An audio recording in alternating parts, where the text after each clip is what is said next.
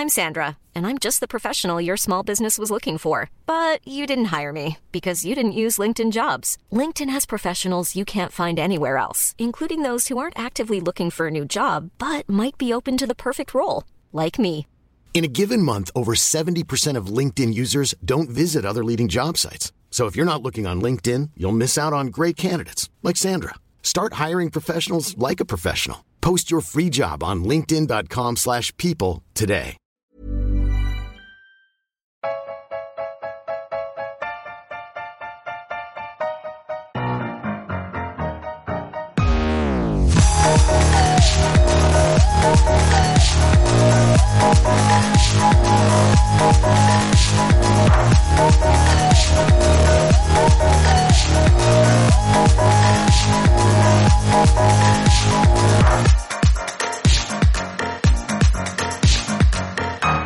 Hello, and thanks for downloading the 202nd ever episode of the Failed Critics podcast.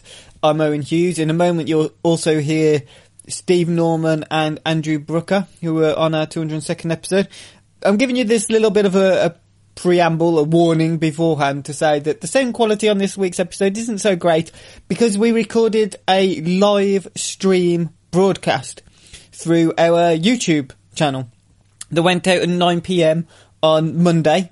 The video is still there, so if you'd prefer, you know, we wouldn't take offence to you just deleting this podcast episode and going to YouTube and watching that instead, where you can see our ugly mugs with our webcams on as we chat about 10 Cloverfield Lane and The Boy and High Rise, which were our three main reviews this week. But otherwise, yeah, this little bit of a warning just to say I'm aware that the sound quality is not as good as it has been on previous episodes, but thanks for downloading all the same. I hope you enjoy our chat, and most of the bits that wouldn't have made sense if I'd have left them in because we were making references to things we could see, I've taken those out, so don't worry. It will still be a podcast-worthy episode rather than just a straight download of what we talked about on YouTube. But yeah, thanks for downloading, and I will let Steve get on and introduce what's in the first part of the podcast. Welcome to our live episode of Failed Critics, celebrating our 202nd episode. What have we got coming up on this podcast, Steve? All sorts of stuff. Wow. Such as? Oh, we'll talk about we'll talk about films and a bit of telly, and have some news and a quiz and everything. No, we got a quiz which involves my review of Pudsey the stupid bloody dog. What we've been watching, where we look at stuff we've seen the last week or so. We've got some new releases to review, including 10 Cloverfield Lane. And if any of you bother to interact with us, we'll deal with that as and when it happens.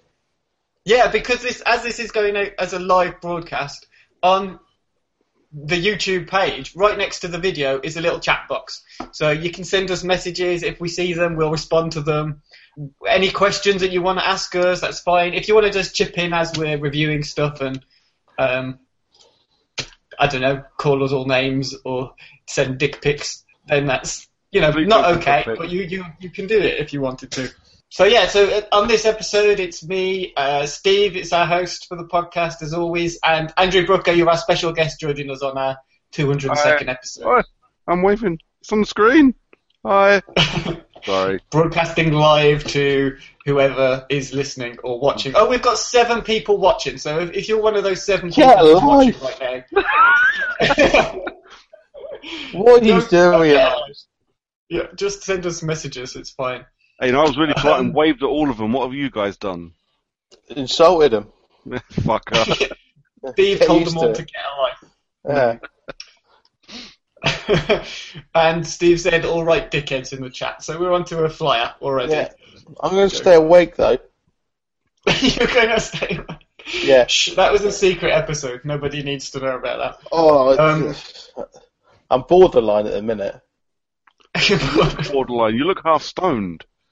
I wish I was. There'd be an excuse for it then. But that would be wrong, children.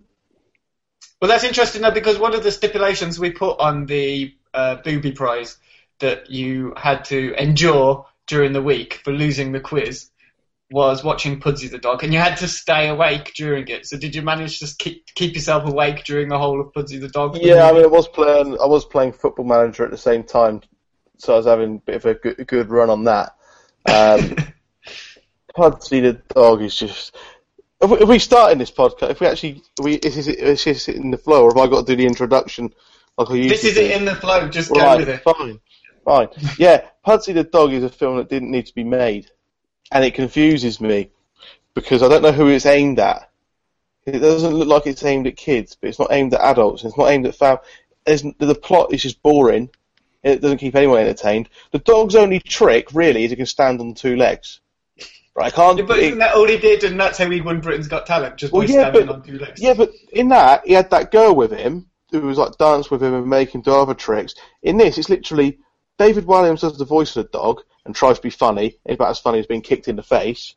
Like, me being kicked in the face, not someone else being kicked in the face, I probably would laugh at that. But it's not funny at all. And then, like, any time it does a trick, it's literally just stand on its back legs and move around a bit. And what else is annoying? And I think I mentioned this on Twitter when I was having to endure this, or what's a bit stupid about the film, he's won Britain's Got Talent with that girl, Ashley, and in the film, she's just binned off. It's like, you're not good enough to be in this. Even though you're half of the act, you're not good enough. So then they make the dog an orphan. But everyone watching it, including kids who don't understand stuff properly, know that that dog was with this Ashley. It was her dog.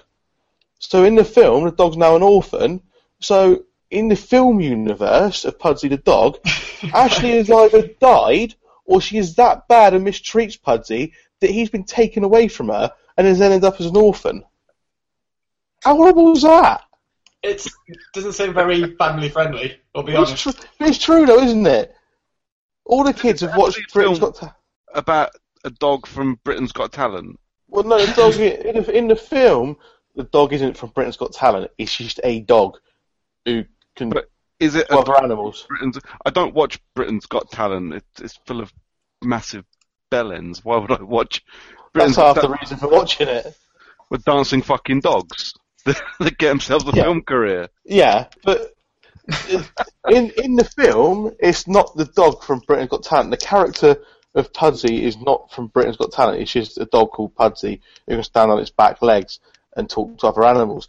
But my point is, all the people who are watching this film have seen Britain's Got Talent. So they know about Ashley, who owns the dog. But they're wondering where she is. They're like me, she's wondering where she is. And the only explanation is she's dead or the dog's run away from her because she treats her badly.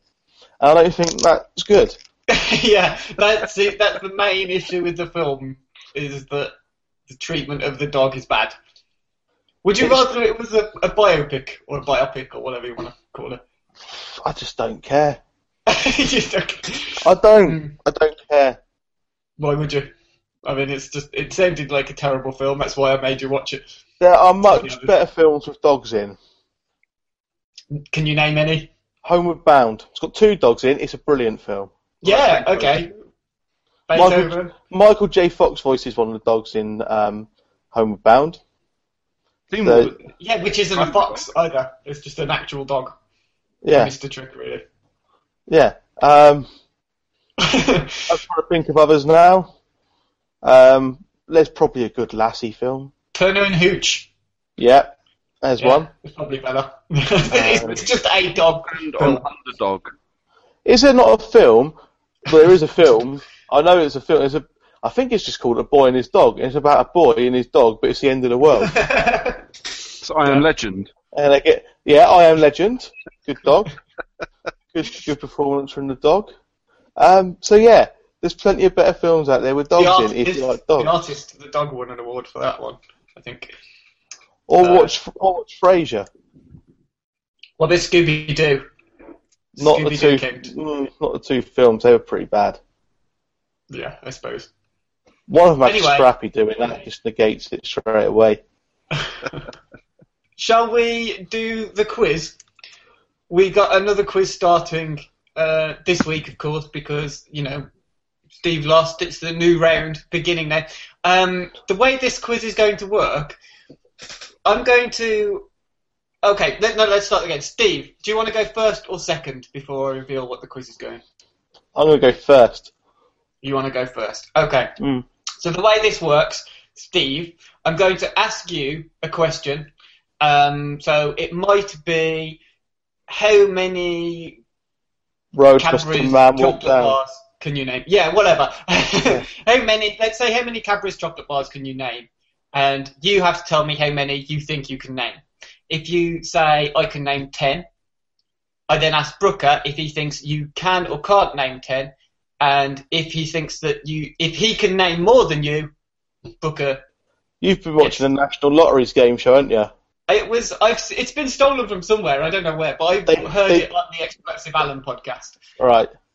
Okay. So basically, the first question, Steve, is how many different guests that have been on the podcast, including the Avengers minisodes, can you name? So that's people that have been on Failed Critics podcast. Is that including... So when you're saying guest, is that anyone who's been on the podcast... So including you and me and any other regulars that we've had before. And anyone who's been on the Failed Critics podcast in the 4 years that we've been doing this. Right. I reckon I could get 12. 12?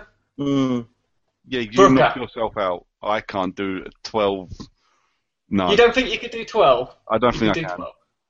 No, I reckon I can do 12. So the way this works now is, Steve, if you can't name 12, Brooker gets the point.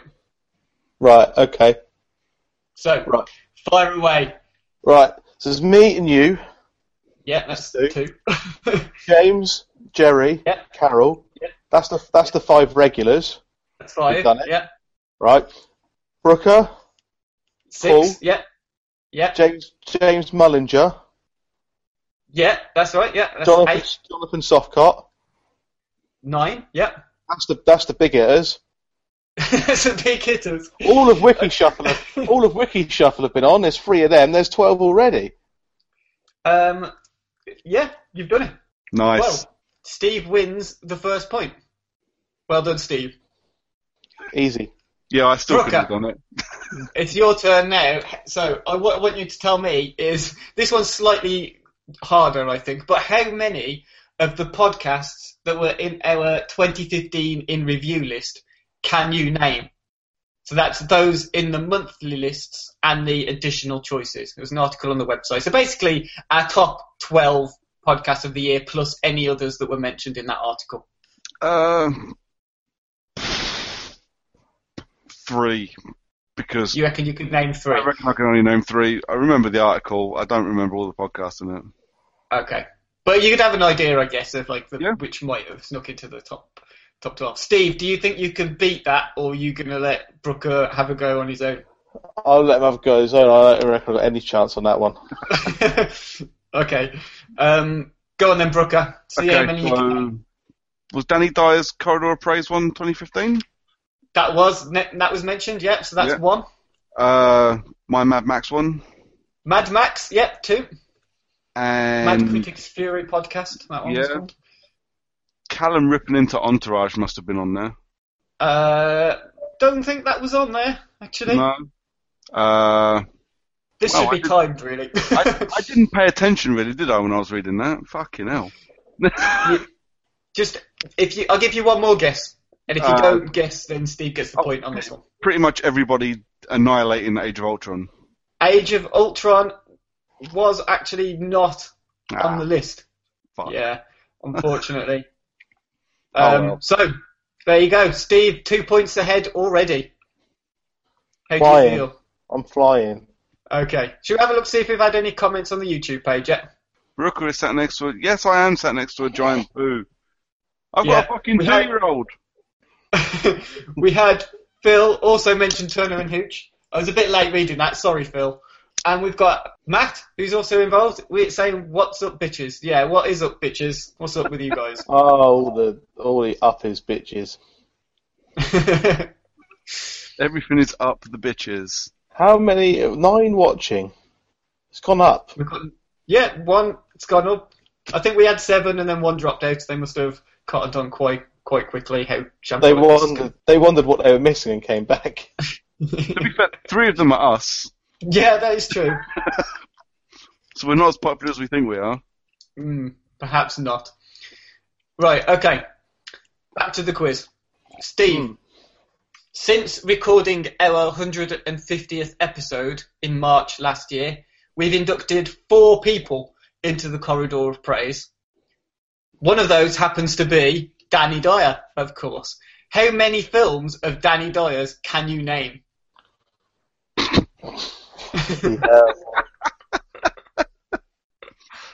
I reckon I could probably stretch to 6. 6? Oh, yeah. Brooker. Yeah, that's all. Can your expert film knowledge beat him? Not on Danny Dyer, it can't. Not on Danny Dyer. Okay, go for it then, Steve.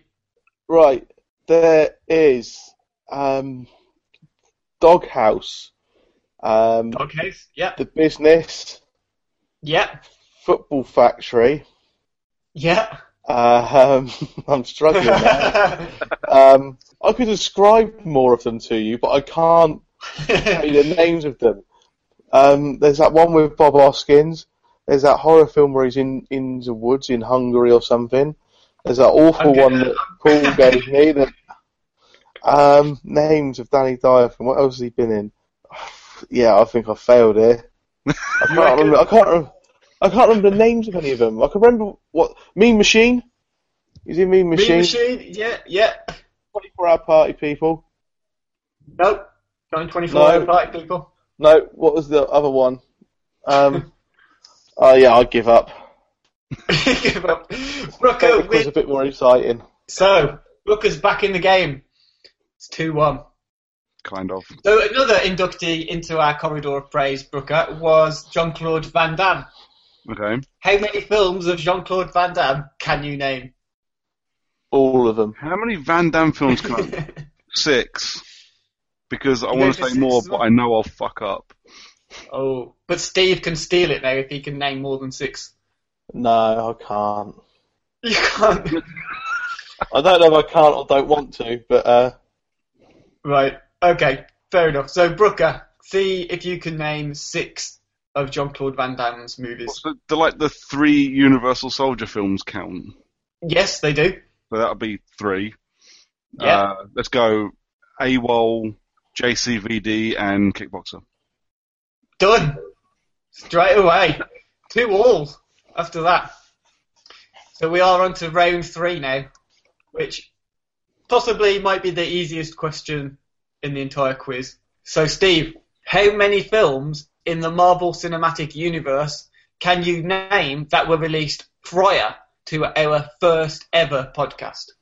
So you've got to try and think about how many you reckon there were and how many of those you could name. I'm trying to think.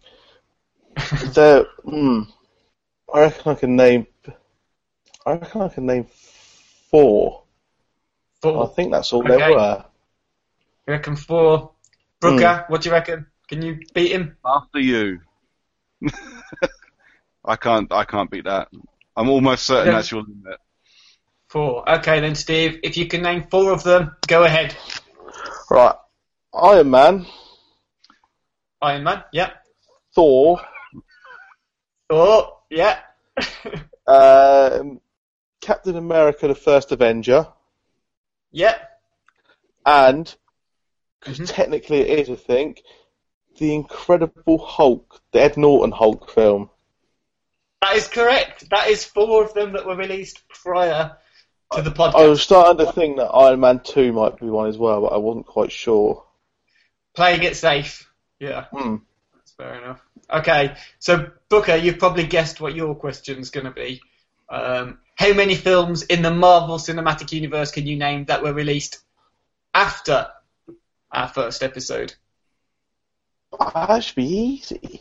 I don't know when your first episode was. I wasn't listening to you back then. Right. That's fine. Oh, sorry, mate.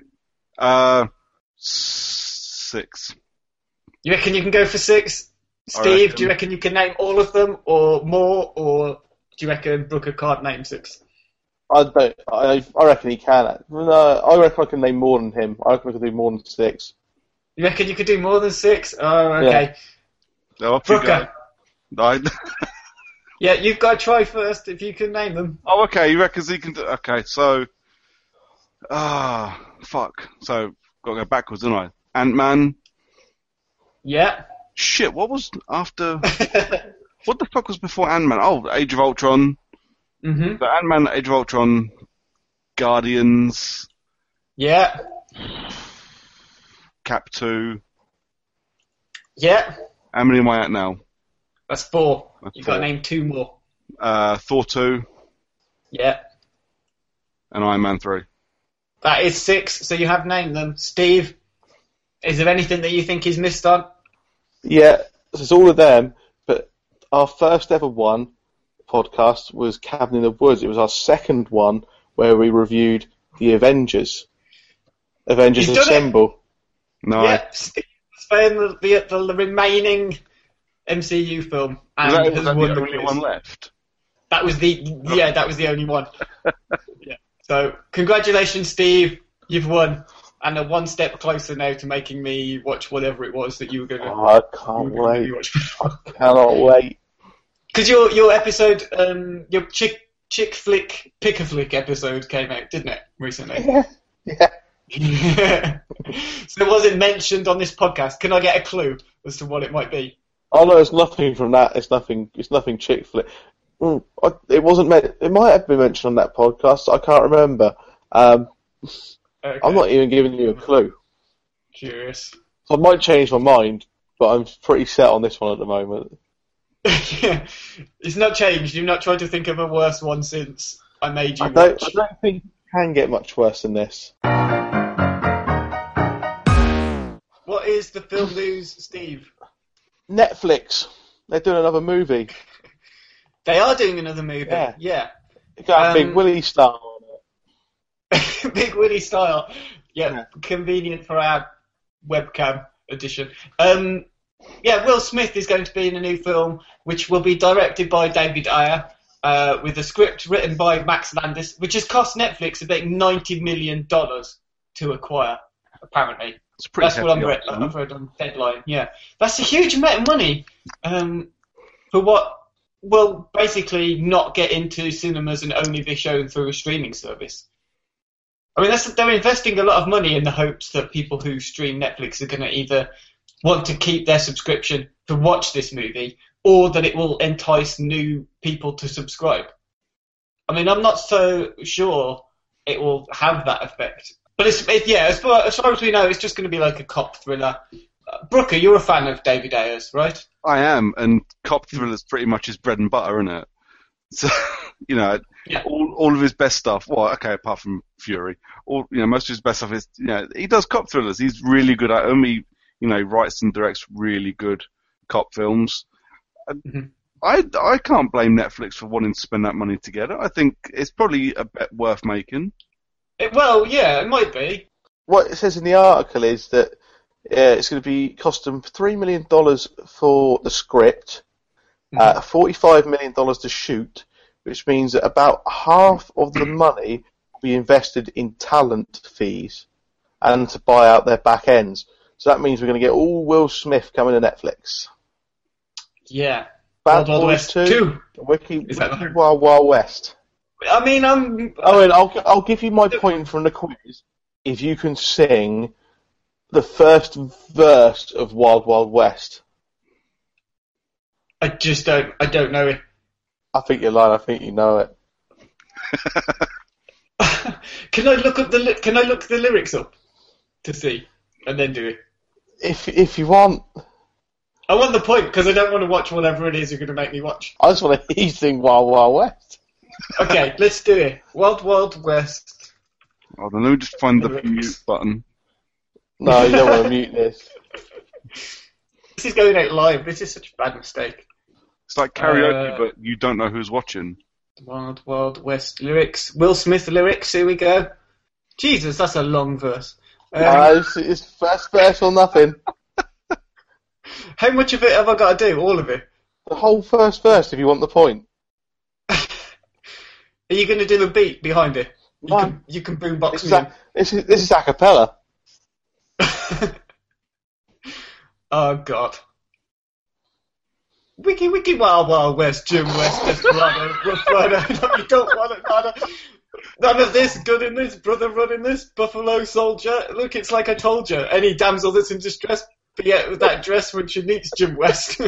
Rough neck, so go check down. No, and abide, watch your step, relax and get a hole in your side. Swallow your pride, don't get your lip. React. You don't want to see my hand where my hip be at.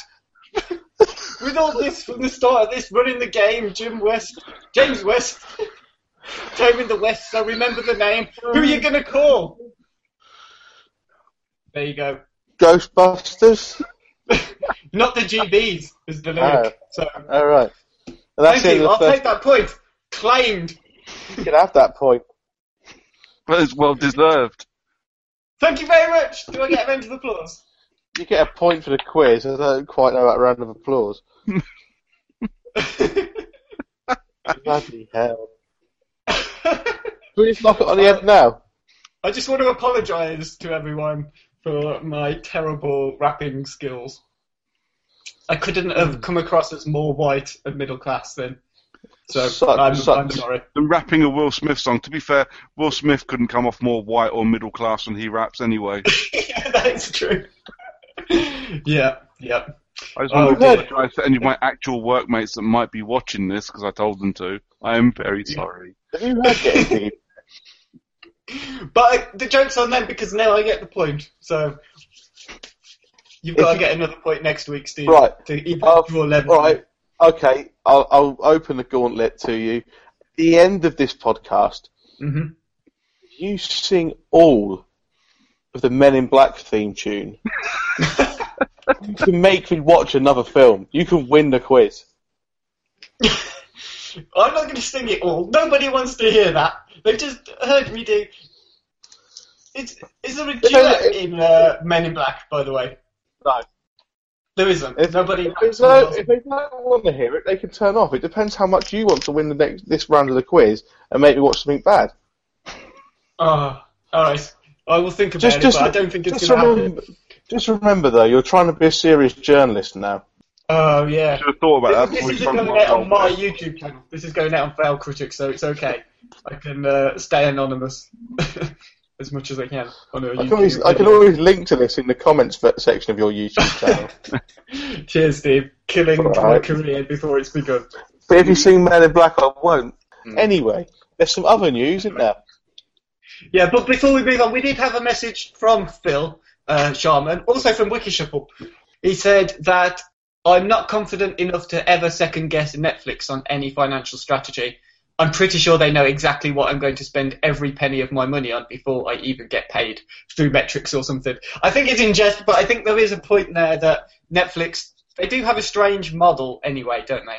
Because, you know, the whole reason they make TV shows and make films is because they know through what people who already subscribe want to watch. They know what people watch lots of. And that's why they give people like Adam Sandler so many film contracts and, you know, 6-movie deal, was it, or 5-movie deal. And House of Cards, the first show, was basically because they knew people like political dramas and Kevin Spacey. And it's like, put the two together and there you go. There's our hit opening TV show. And it works. So maybe they have done the maths and they know that people want to watch a Will Smith cop thriller directed by David Ayer, written by Max Landis. The other bit of news we had was that, I'm going to put this really badly, some guy has invented a box where you can watch cinema releases in your home. The coding. That was put very badly, correct. Tell me what I said that was wrong. It wasn't very... Okay, it's all legal as well.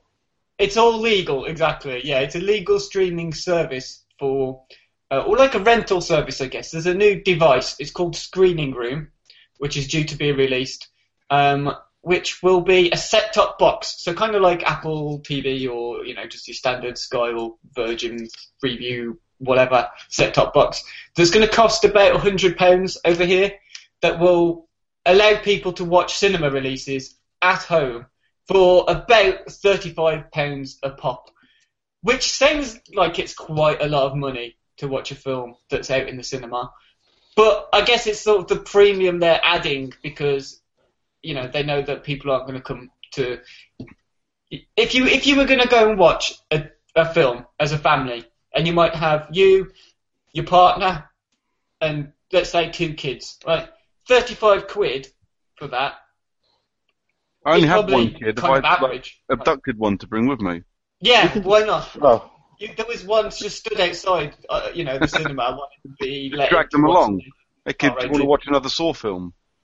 It depends how you consume film. Like if you go to the cinema with a group of mates, so you had like a good telly at home, like a decent sized TV, and there's a big film out, and you got everyone round to watch it, like you would if there was like pay-per-view boxing or wrestling, if you still like that kind of thing, and you got everyone round to watch that. And you said, right, if we're going to watch it, you chip in £5 each. Well, if you did the same for the film, it doesn't really sound like a bad deal, does it? No, exactly. You probably won't have the cinema experience of a whacking great screen and an awesome surround sound kind of sound. Some prick sitting in front of you with his phone out and people sitting behind you farting into their seat and laughing at jokes they're telling themselves while the film's on. You haven't met my mates. You've got the convenience of just being at home, haven't you? But the way that this works is it's going to rub a lot of cinema chains up the wrong way. And so there's been sort of a compromise, because each film that you rent for £35 each will give you 2 free cinema tickets on top of the rental as well. I mean, I don't know who's going to take up that offer if you've got the film at home available to rent for 48 hours. I imagine it will work in a similar way to like, Google Play or something, that once you've started watching it, you then have 24 hours, 48 hours to finish watching it. Yeah.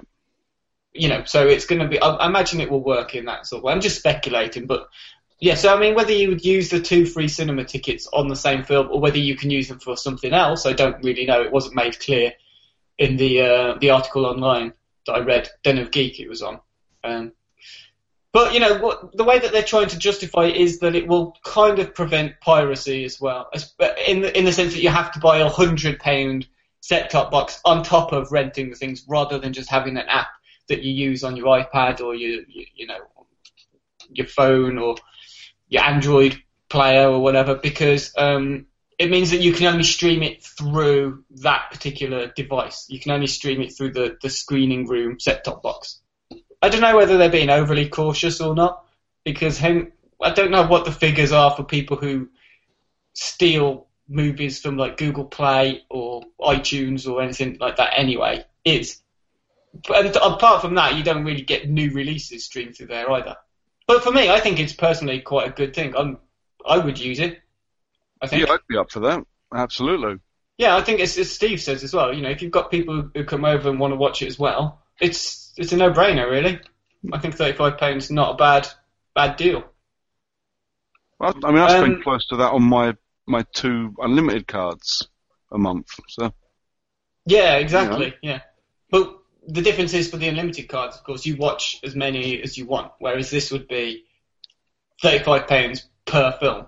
I would almost guarantee that if it takes off in any kind of form, that give it a year, 18 months down the line, you'll get some form of subscription service for it. Okay, it'd be fucking expensive, but you'll get some kind of subscription service for it, and that I definitely pay for.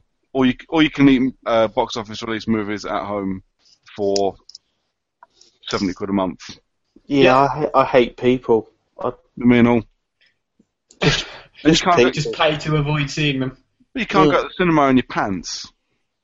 Well, you can. This is true. But just once. You can't go there in your pants, but you could probably quite easily take your trousers off and sit there in your pants once the film started. That's not good. I might try that. I've got another screening of Deadpool sometime this week. But I know you'll be the only one going to watch it, surely. Well, you say that. I went last week and actually the screen was still pretty packed. I was actually really impressed at how full it was. Well, it was full when we went, and that was a couple of weeks after it had already come out. Yeah. But you know, Batman vs Superman is almost certainly going to kill it now. So I need to get you in number 10 in before the end of the week. Number 10. Number 10. I've done 9 now, so it'll be number 10 this week. Just why? Is there anything I can think of to ask straight away? Why not? There's not much better coming out, so. On to what we've been watching then, I guess. Yeah, where we have a look at the films that we've seen in the last week or so that aren't new releases. And Owen, why don't you start us off with what you've seen?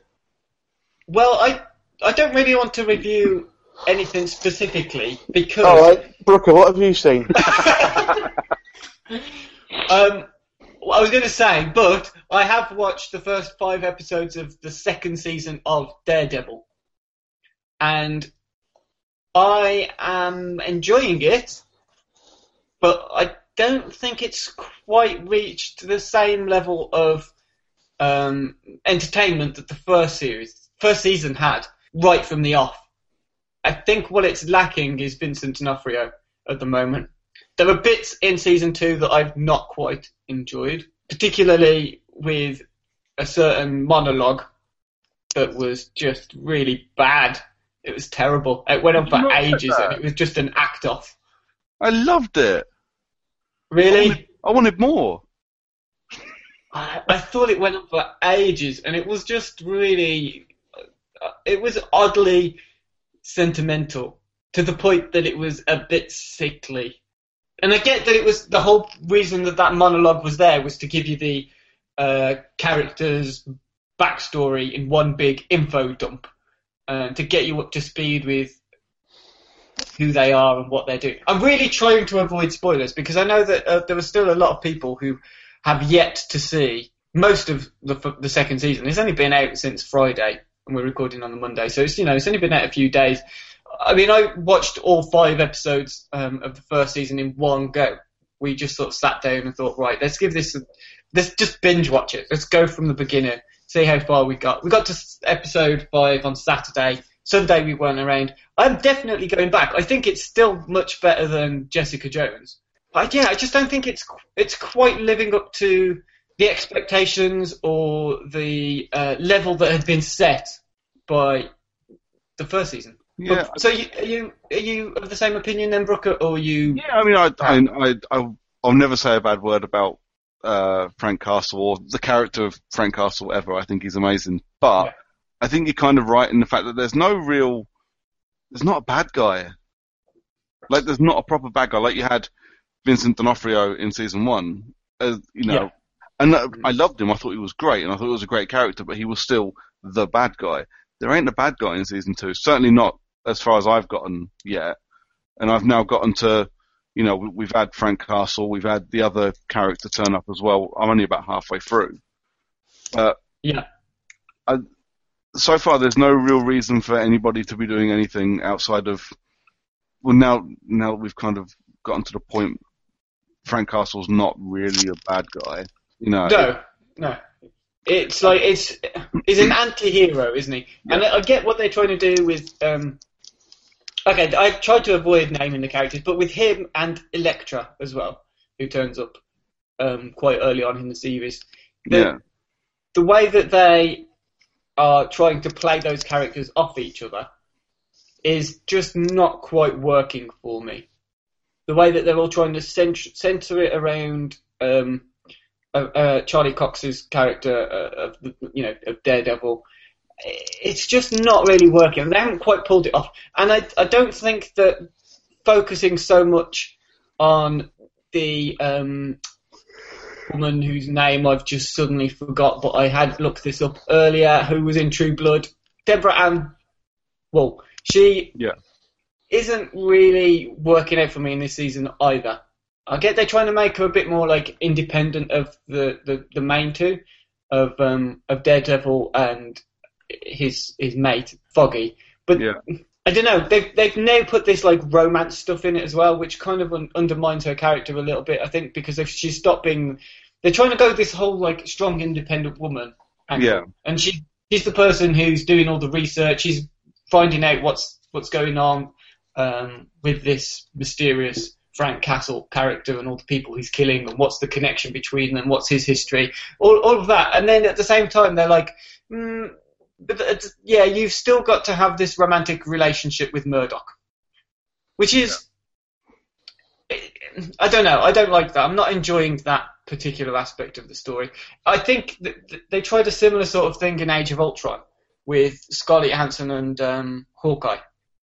Yeah. Where they were like, there's something going on here, you're not sure, but actually what's happening is she's with Hulk in a weird kind of non-romantic relationship. And that didn't work for me either. That was one of the biggest flaws in Age of Ultron, because it was just so shallow. I'm getting the same sort of vibe from this, and that's kind of disappointing. I think it was a bit silly to put Frank Castle in it. As a good guy, as a bad guy, as an anti-hero, whatever you want to call him, and as much as I love his character, I don't think he should be there. He doesn't fit. He doesn't fit into that story at all. They've just put him in there because they get to show off a new name. Yeah, I mean, he should be there as long as, you know, it's him and Daredevil. By putting him, Daredevil, and Elektra into the same thing, plus all this gangland warfare, it's a bit, they've Spider-Man 3'd it a little bit, by just going, right, we've got this villain, and then we've got this villain, and you've got this villain, and they're all kind of, like, gonna come together towards the end, but actually, you're right, they should have just done a focus on two of them. Should have given Frank Castle his own TV show. Yeah, absolutely, yeah. I think he's too complicated a character. Into Civil War. Yeah. Mm. Oh, yeah. I'd have loved him in New Avengers movie. Yes, please. That would have been good. We've got Phil, who's commented again on the YouTube channel saying that he misses Kingpin. Yeah, that's it really. I mean, it just lacks a villain as complex and well plotted. His story arc is as well plotted and well developed as someone like Kingpin. By doing that big dump of all of the history for Frank Castle, it was completely the opposite to how the first season worked. Yeah. Interestingly enough, you say, you know, I miss Kingpin, but you know they never called him Kingpin in season one, did they? That's true. Yeah, not once. Yeah, within an episode and a half of season two, they've given Frank Castle his little moniker. You know, well, there was no need for that. Mm. If you'd have left him as just some crazy vigilante, I think it would have been a much better story. But giving him, and as much as I love the moniker, giving it to him in that TV show just doesn't fit. No. Steve, did you ever finish the first season of Daredevil? I haven't yet, no. I did start watching Jessica Jones, but then stopped, didn't really go much on it. But no, I haven't finished Daredevil yet. Is that because you've not really enjoyed them so much, or just started and then... I liked them, but didn't love them, but I kind of just... At the time, didn't have time and haven't got back into it.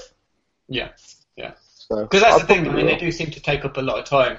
And then it's like avoiding spoilers of people telling you what's going on in there. Yeah. Anyway, I have seen this week kind of not quite a new release, but it was only a couple of weeks ago out, and that is London Has Fallen, the sequel to Olympus Has Fallen, and one of the most pointless, needless sequels ever.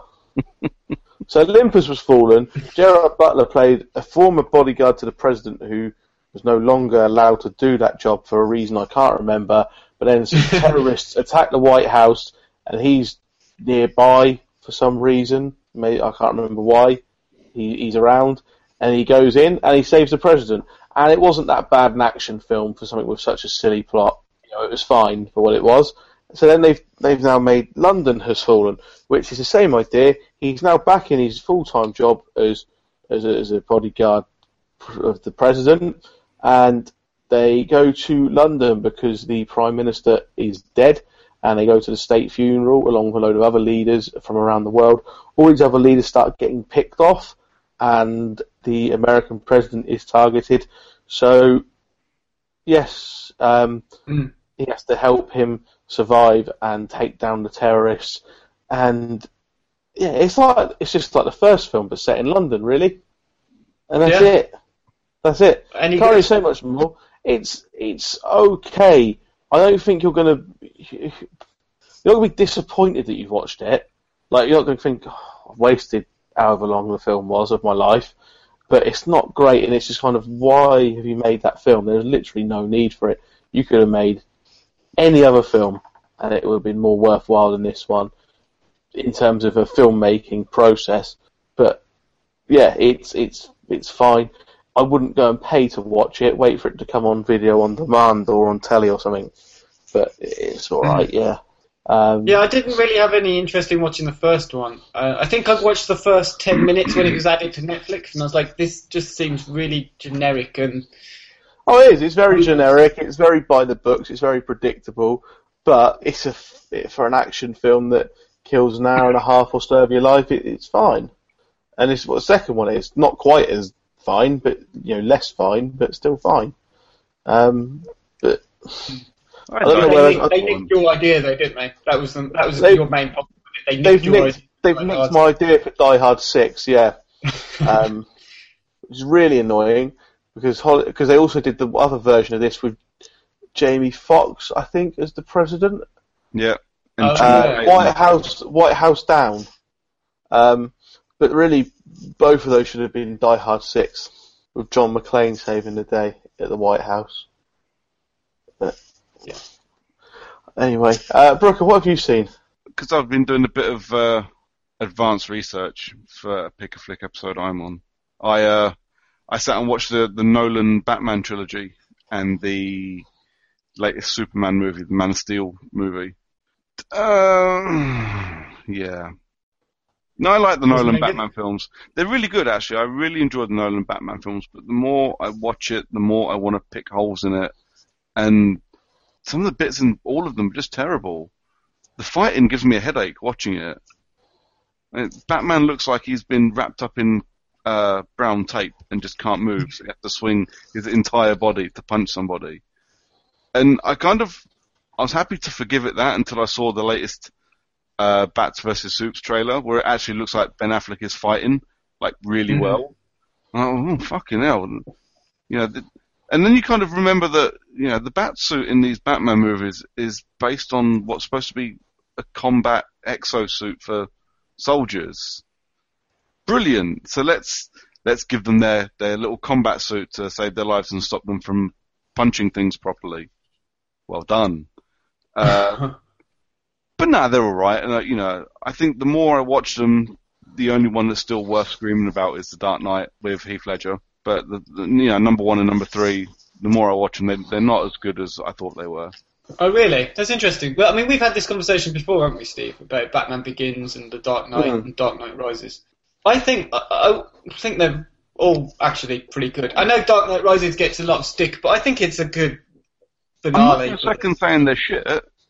Not at all, and me and my love of Tom Hardy, it doesn't go anywhere when I'm watching Dark Knight Rises. I think he's fucking great. And all three films are a lot of fun to watch, and I really enjoy them. I just diminish in returns the more I watch, especially number one, which is a fantastic film. But the more I watch them, I'm not sure I care that much. Now, Man of Steel is fucking hell. And I do. The more I watch it, the more I'm happy to forgive its flaws. But fucking hell, it's such a crap film. I really like it. I genuinely think it's a good film.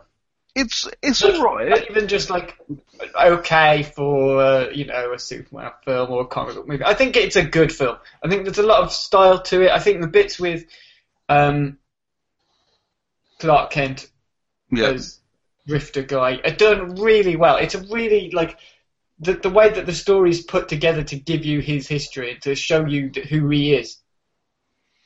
I like that. I think it's done very well, and I think I don't know how it was for you watching the final third, but yeah, so this is the final third of that film when it goes all death by dubstep.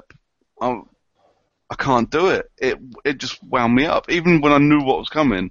When it essentially turns into a fucking apocalypse movie, it's like someone took the scenes from asteroids hitting in Armageddon and just put them at the end of Superman. It's fucking terrible, that last third. It's a big crashy-bangy finale. You know, and I love silly action films. I love, you know, explosions and all my shit. Brilliant, but it just didn't fit. And the this time I watched it, and I don't know why they done this, but at the beginning when he saves the oil rig full of people, I'm desperate for somebody to explain to me how and why he ended up on that oil rig topless. There's no need for it outside of showing off abs to the men he's rescuing. Yeah. But no, it's just because it's Henry Cavill, isn't it? I know, and he put all that effort into making himself look good and beefing himself up. They needed to show it off, but it just, when I saw it, I was like, oh, for fuck's sake. But yeah, the final third, awful. When it goes execution by Skrillex, it didn't interest me at all, and it just wound me up. I'm going into Bats vs Supes open-minded. I'm really hoping it's going to be good. My history with Zack Snyder films is not good. No? No, I don't like Zack Snyder films. I think he makes really great, stylish films. I think he's a great cinematographer. I think he makes gorgeous movies. He just doesn't necessarily make good ones. Well, this is really like... I think he will be... I know you and me have had this conversation before, haven't we? Yeah, we have. But I think his body of work will be reevaluated in years to come, and I think that people will see that some of his stuff is actually quite great. I mean, the first time I saw 300, I thought it was just a load of macho shite. It was okay as a silly sort of style over substance film. But I wasn't that taken with it. And then I watched it again. When did I watch it last? A few years ago, probably sort of 2013, 2014. I was like, actually, it is style over substance, but the style is just tremendous. The way that it all works really well. Gorgeous, really stylish films. You know, Sucker Punch is a perfect example. Sucker Punch is an Sucker Punch is shit. That's the... But it is. This is my point. It's a beautiful film, though. It's, you know, the filming in it, the imagery in it, it's all gorgeous. But the film is a giant bag of cold jizz. Yeah, a giant bag of cold jizz is a good way to describe it, and the people that it seems to be aimed at as well. Oh, absolutely. But it does have an amazing soundtrack. A fucking great soundtrack. And look, I don't think Man of Steel is anywhere close to as bad as Sucker Punch. You know, Man of Steel, for the first hour and 45 minutes, is a very good film, and then falls apart for me towards the end. But, you know, not unwatchable. You know, I own the thing on Blu-ray. I've watched it 4 or 5 times. It's, you know, it's not that shit a film.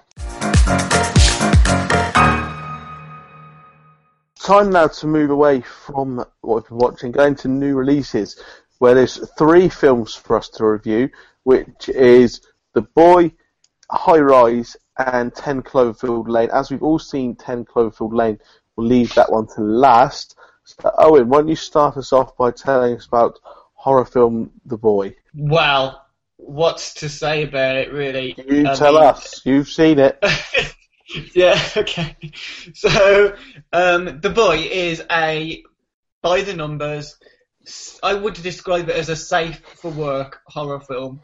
It's about an American nanny who is played by Lauren Cohen, who travels to this English country house. She's going to be the nanny there and look after this elderly couple's young son. What happens is it's not actually a living boy. It is, in fact, a life-size porcelain doll. And so, aren't dolls creepy? That's it. That's the whole film. Oh, dolls are a bit weird looking, aren't they? That's it. That's the film. Boom! There's another bit of the film. That's all you get out of it, really. It is just absolutely terrible. It's really a boring film. It's just utterly stupid. The only thing that redeems it is that it commits to a twist that is ludicrous and comes out of nowhere and probably redeems the 15 minutes by just being so gung-ho with this idea that it's had. A terrible idea. It doesn't work in the slightest, but they basically just go, well, we can't just have a sort of possessed porcelain doll because that's been done a million times, whether we think of like the Insidious films and the spin-offs from The Conjuring or going back to Child's Play or whatever. They, you know, it's been done a million times before. So this has something slightly different in the final 15 minutes. But again, it's just, it just doesn't work. It's tedious. It's just so dull and lifeless. There are no scares in it. Most of the stuff that happens with the doll, right, that stuff happens in a room where most of the characters are not.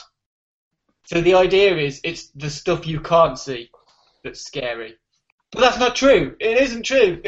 You know, hearing noise in another room for another character, who cares? It's not scary. I didn't really hear many people in my cinema screen jump at the jump scares, and they do put the jump scares in there. But again, it is literally just like, boom, you know, who gets scared? That's not atmosphere building. It might make you sort of go, whoa, your seat a little bit.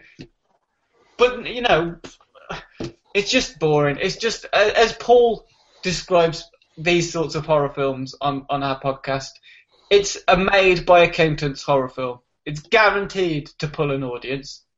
It's guaranteed to have people spending money to go to the cinema, to rent it, or to watch it on Netflix or Amazon when it comes out for streaming. But it's just generic and it's, well, to excuse the pun, it's lifeless. There's nothing new to be said with that film. It's, if you want to see a good horror film that's in the cinema at the moment, The Boy should be the bottom of the list. There are plenty of others you need to spend your money. Oh, well, I didn't see The Forest because you warned me off it. No, don't watch The Forest. So maybe though, Brooker, maybe you should go and see The Boy to compare them, and then you can tell everyone which is worse. Those kind of porcelain doll things creep the shit out of me anyway. Okay. You know, so I will probably crap my pants several times watching it, but yeah, I just every time I see the trailer, the idea of horror film starring a Thunderbird just didn't appeal to me at all. Hmm. Anyway, Brooker, you've seen High Rise. Tell us all about that one. I have seen High Rise. High Rise is Ben Wheatley's latest little film, and anybody that's seen any of Ben Wheatley's stuff knows the dude makes just really bizarre, weird little films. And they're literally like they split audiences down the middle. People don't kind of go, yeah, it's all right. They either really like his films or really hate them. You know, half the people you talk to will roll their eyes and say they fucking hated A Field in England, and I will tell you I thought it was great and I loved it. I loved A Field in England as well. Yeah, I thought it was amazing, but, you know, at the exact same time I was watching it, the wife was watching it going, what the fuck is this? This is bollocks, you know. Weird for the sake of weird, pretentious bollocks it was. I'm okay with that. But, yeah, so High Rise is his latest one, so it stars Tom Hiddleston as a guy that moves in to the 25th floor of this ultra-modern high-rise building where it's basically his own little kind of isolated society where the guys with the most money and the guy that built the high-rise live right at the top, and they act like the aristocracy of this little society, and down the bottom towards the lower floors is where you get the dregs and the what would they be? They'd be the benefit scroungers, scallies. Yeah. And so kind of Tom Hiddleston's kind of found this point, like right in the middle between the two. He's the middle class of this film, and everything around him, because they're so isolated, everything kind of descends into anarchy inside this little tower block, where everybody just starts to lose their minds, and you have this like this civil class war going on. You know, and the whole thing plays out like a class riot, but inside a block of flats. It's really, really weird, and it's just, it's bizarre. It's I never thought I'd see something like that. I've never read the book. I had no idea it was based on a book, but it's kind of set. It looks like, it looks and it feels a lot like actually a Clockwork Orange. Like, so when you watch a Clockwork Orange, so that's unusual. Well, when you've seen a Clockwork Orange, haven't you? Oh yeah. So when you watch a Clockwork Orange, it's kind of, it's a film made in the 70s, but is a 70s idea of what the future's going to look like. Yeah? Mm-hmm. So a bit like, you know, watching Star Trek is, you know, a 60s and 70s idea of whatever it is in the future is going to be. But this, what's really weird about this, and I'm guessing what Ben Wheatley's done is kind of stick to the book and the time that the book was written, which I believe was the mid-70s. It's set in the mid-70s, but they're living in a 70s idea of what the future would be. So they're literally living inside a Clockwork Orange, just without the white suits and bowler hats. Okay. It's right. That's interesting. I mean, I didn't assume it was a film like that at all. This is kind of the thing. Every advert I've watched for it tells you less than nothing about the film you're about to watch. So yeah, I mean, I'm pretty certain that this film has been made with the entire point of the adverts going, this film is made by Ben Wheatley. Do you know who Ben Wheatley is? Do you like Ben Wheatley films? You will like this one. You know, because it doesn't tell you anything about the film in the adverts, in the synopsis doesn't tell you anything on IMDb. It's literally, you go in blank. You've got no choice but to go in blank. And it turns out you're actually watching Ben Wheatley's idea of Snowpiercer, but in a block of flats. Oh, right. Because that just makes me want to watch it even more. It's amazing. It's only a couple of hours. You know, it's not overly long, but it's absolutely brilliant. When it started and when I realised what I was watching, I was like, I'm not sure about this. But by the time I got to the end, I was like, this is fantastic. Yeah, this is actually a really good film. And I can't say too much without ruining what you're going to watch. And to be honest, actually, when I wrote the review for it, I was like, I didn't know what to write, because everything you write about this just will spoil what you're about to walk into. I really would recommend it if you like Ben Wheatley films. If you don't like Ben Wheatley films, you're not likely to like it very much. But, you know, I mean, I loved Kill List and Field in England and Sightseers. So I went in quite excited, and yeah, I think he delivered. I think it's a great film. Go and watch it. Okay, on to our main review now. And that is 10 Cloverfield Lane, starring John Goodman and, is it Mary Elizabeth Winstead? Or is it the other way around? That's it, I've got her name right. Yes, and it is about a girl who gets involved in a car crash and he's rescue napped by John Goodman's character, Howard. Yeah, she's basically pulled out of the wreckage of the car. From the side of the road. He drags her to his little concrete room where he chains her to the wall. And then he tells her that the end of the world has happened. That outside there is a poisonous fog. Do not go outside or you will be turned inside out by this horrible radioactive fog.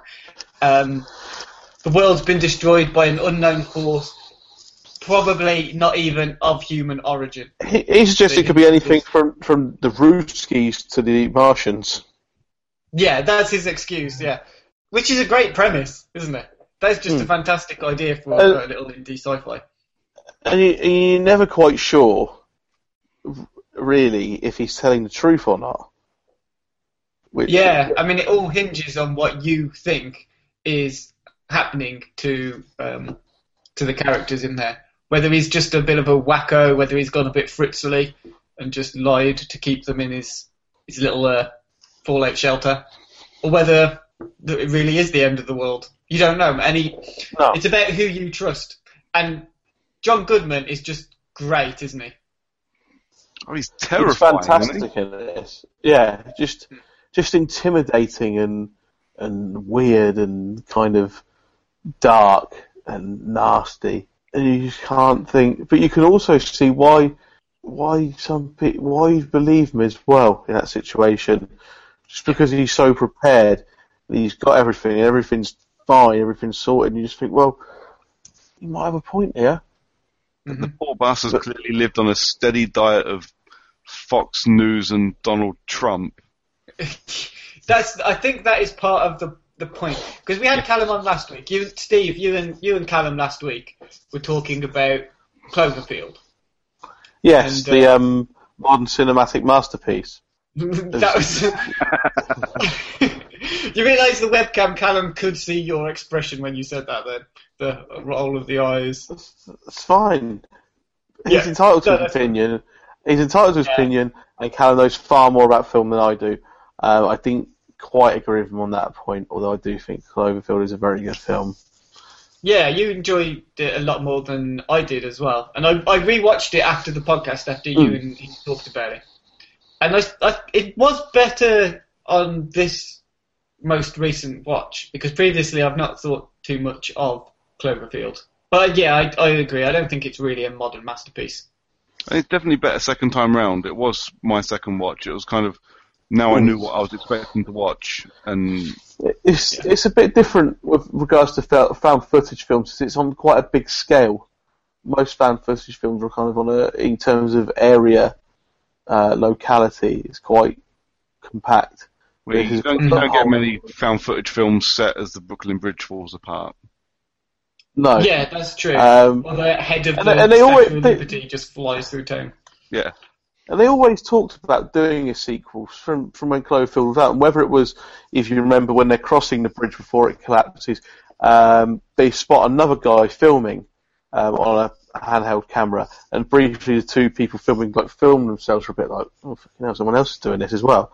Or whether they went like from the military point of view of how they were dealing with it, or whether they just went for a completely other random set of people, like with a handheld camera filming what was going on. But they spoke about doing a sequel forever since the first one came out, and this is what they came up with.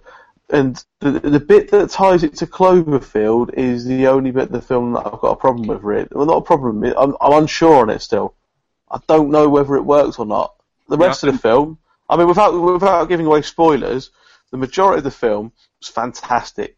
Great central performances from John Goodman and Mary Elizabeth Winstead, really good, really convincing, really good storyline, really well acted. The set of the bunker just looked brilliant as well. It looked, it just looked fantastic. It kind of looked like this really well put together bunker. Like, everything was there. You had a fully working kitchen, TV, all that kind of stuff, all these different facilities. But it just looked like one from perhaps an older era as well. It didn't look like a modern one. It just looked a really good setting, but it's just sort of, without giving too much away, the bit of the film that ties it to Cloverfield, which I just thought, is this a bit silly compared to what you've seen in the film? You maybe get the feeling that they had the idea for the main bulk of the film. Well, they did apparently. That's how they did it. They had the idea for this film, which was a film about someone or some people trapped underground in a bunker. And then J.J. Abrams saw the script and thought, we can tie this into Cloverfield. And it's his bad robot production company, isn't it, that took it on? Yes. Which is, I mean, I think it's okay. I don't think it's quite as badly connected. It's very thematically connected at least in the sense of what they're about, really, which is just survival, and there's a big invasion and you don't know who's behind it. But yeah, I mean, I thought it was really good. I really did think it was good. There were a few bones I had to pick with the ending. So, without giving away spoilers, what did you guys think of the big showdown towards the end? Sequel baiting. You reckon? Yeah, I'm still unsure on it. I still can't make my mind up whether I liked it, I thought it was good or not. It's definitely a twist. It's definitely a change in direction for the film, even though it is only over the last 10, maybe 15 minutes. But this is, it's kind of that thing, though, isn't it? Most like J.J. Abrams, doesn't it? That final third of the movie, really, is the bit that makes you realise who's the producer behind this. Mm. But did anybody else think, after the accident and when you first appear in the bunker, that I sat down, I watched, I went, this is like, it looks like an early Saw film. Like, that kind of tense, oh shit, she's in a room, and, you know, oh, fucking hell, you know, what's... what is going to happen here? Because again, with the trailer, you didn't see much. And actually, when you get to actually see the film, almost everything that you see in the trailer happens in the first 5 minutes. But literally, you've got no idea. By the time you get to the, 5-10 minutes in, and you realise, shit, I saw the trailer, and I've seen now everything in the trailer, and I've got an hour and 40 minutes still to go. Mm. You've got no idea what's to come, and I think that's genius. Yeah. No, this trailer doesn't really give much away. It was marketed really well because we didn't know anything about it until a couple of months ago.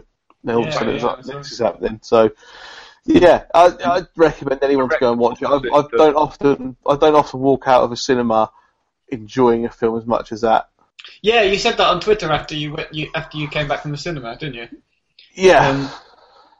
I think it's certainly worth checking out for anybody who likes these slightly lower budget sci-fi movies. I think they still had $30 million budget or something, didn't they? Well, I think even if you hated Cloverfield, you could go and watch this and you'd like every minute of it by the last 10, 15 minutes. The main thing that it does differently to the original Cloverfield from 2008 is it's dropped the found footage angle completely. Mm. So regardless of the fact that this is set almost entirely within a little bunker, an underground bunker, it's also all shot as normal. There's no reliance on someone having to constantly film everything that's going on, which in some ways is a little bit of a shame, because it means that one of the things that made Cloverfield stand out, as Steve pointed out earlier, is all the things that they could do within the scope of a found footage film. They did something new and different and bigger than what had been before. This time it's gone, and they're just relying really on having a strong script and good performances. And I think luckily it has both of those to keep it going. Yeah, I don't think you could do found footage in that little claustrophobic space. You couldn't explain it. You couldn't explain why there was somebody in there filming, and especially once you get, half hour, 45 minutes in, and there's no way there is an explanation for all of that. And I think it's the thing with Cloverfield. This thing with Cloverfield and its found footage is it gives you a feeling of how much time is passing. Mm. I think the entire point of doing it not found footage is you've got no idea how much time has passed in this little claustrophobic bunker. I think actually it works quite well doing that. So overall then, I reckon all three of us quite liked it. Excellent film. Yeah, yeah. So nearly the end of this live broadcast of Failed Critics. Couple of things though. Recommendations for the week ahead. I'm going to say get yourselves over to Channel 5 on Friday night at 9 o'clock because Air Force One is on. Air Force One. I always go for something from telly to try and be different. Some weeks it's really thin. This week is one of those weeks, but I thought Air Force One. Why not? Owen. There really doesn't seem to be many great films on TV lately, does there? No, Channel 4 would occasionally have a terrestrial TV premiere or a Disney film on a Sunday late afternoon, which is fine. But yeah, TV itself doesn't tend to be too good. So you always wait for Christmas to put out some premieres. Yeah, usually. Owen, what are you watching? What are you recommending us to watch? I am recommending a series that I watched on Netflix. It's not new, and it's not been recently added, but I have recently watched it. It's actually an anime series called Death Note. Have you guys heard of Death Note before? It was quite famous. I think it was released in 2006 or 2008. And almost certainly if it's anime, I would have looked at it and gone, nope, and then forgotten about it completely. It's actually got quite an interesting premise. I haven't really watched much anime since I was about 14, but there were a couple, because they're just constantly added to Netflix all the time. We watched Attack on Titan last year, which I wasn't really keen on, and Death Note is about this guy who discovers a notebook, and if he writes the name of somebody in the notebook, they die within 40 seconds. And so it plays a little bit like he's got an Oedipus complex. He's very he thinks of himself as a god of a new world, and he's going to kill everybody that commits crimes. And then it becomes this like detective thriller where he's being chased by a detective, and he's also the guy committing the crimes, and his dad works on the police force and stuff. So it's actually quite good. It reminded me a lot of Dexter, but when Dexter was good. The serial killer guy who also works in forensics. Yeah. Because it's about him committing these crimes, working with the police, and trying to evade being caught all the time, but with a really supernatural element to it.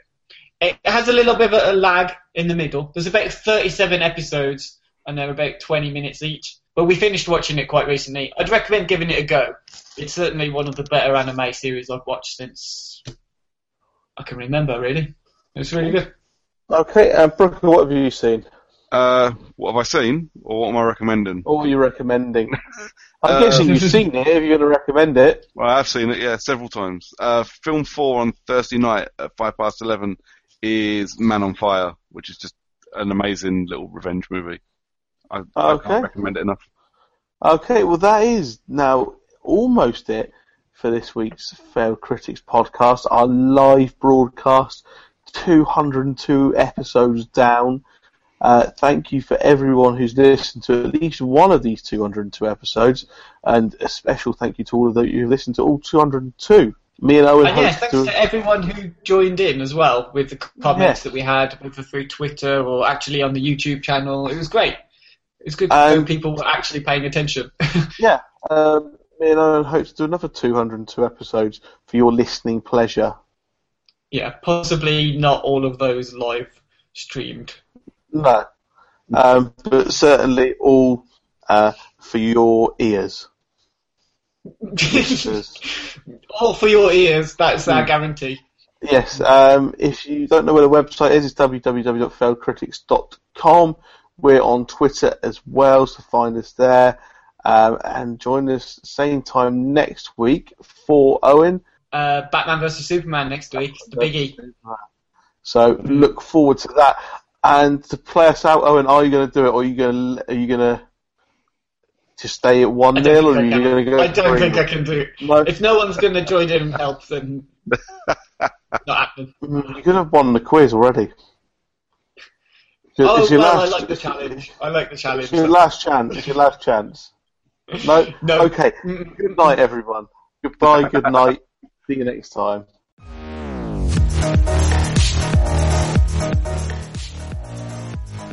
The Failed Critics podcast is presented by Steve Norman and Owen Hughes, created by James Diamond, with original music provided by Kevin MacLeod of Incompetech.com, remixed by James Yule of JamesYule.com.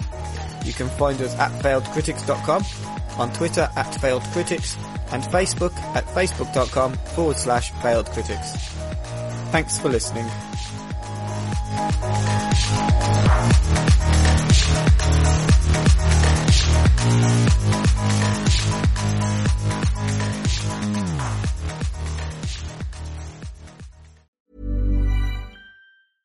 Hey, it's Paige DeSorbo from Giggly Squad. High quality fashion without the price tag. Say hello to Quince.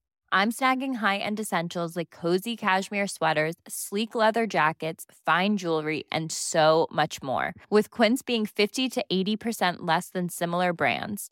And they partner with factories that prioritize safe, ethical, and responsible manufacturing. I love that. Luxury quality within reach. Go to quince.com/style to get free shipping and 365-day returns on your next order. Quince.com/style.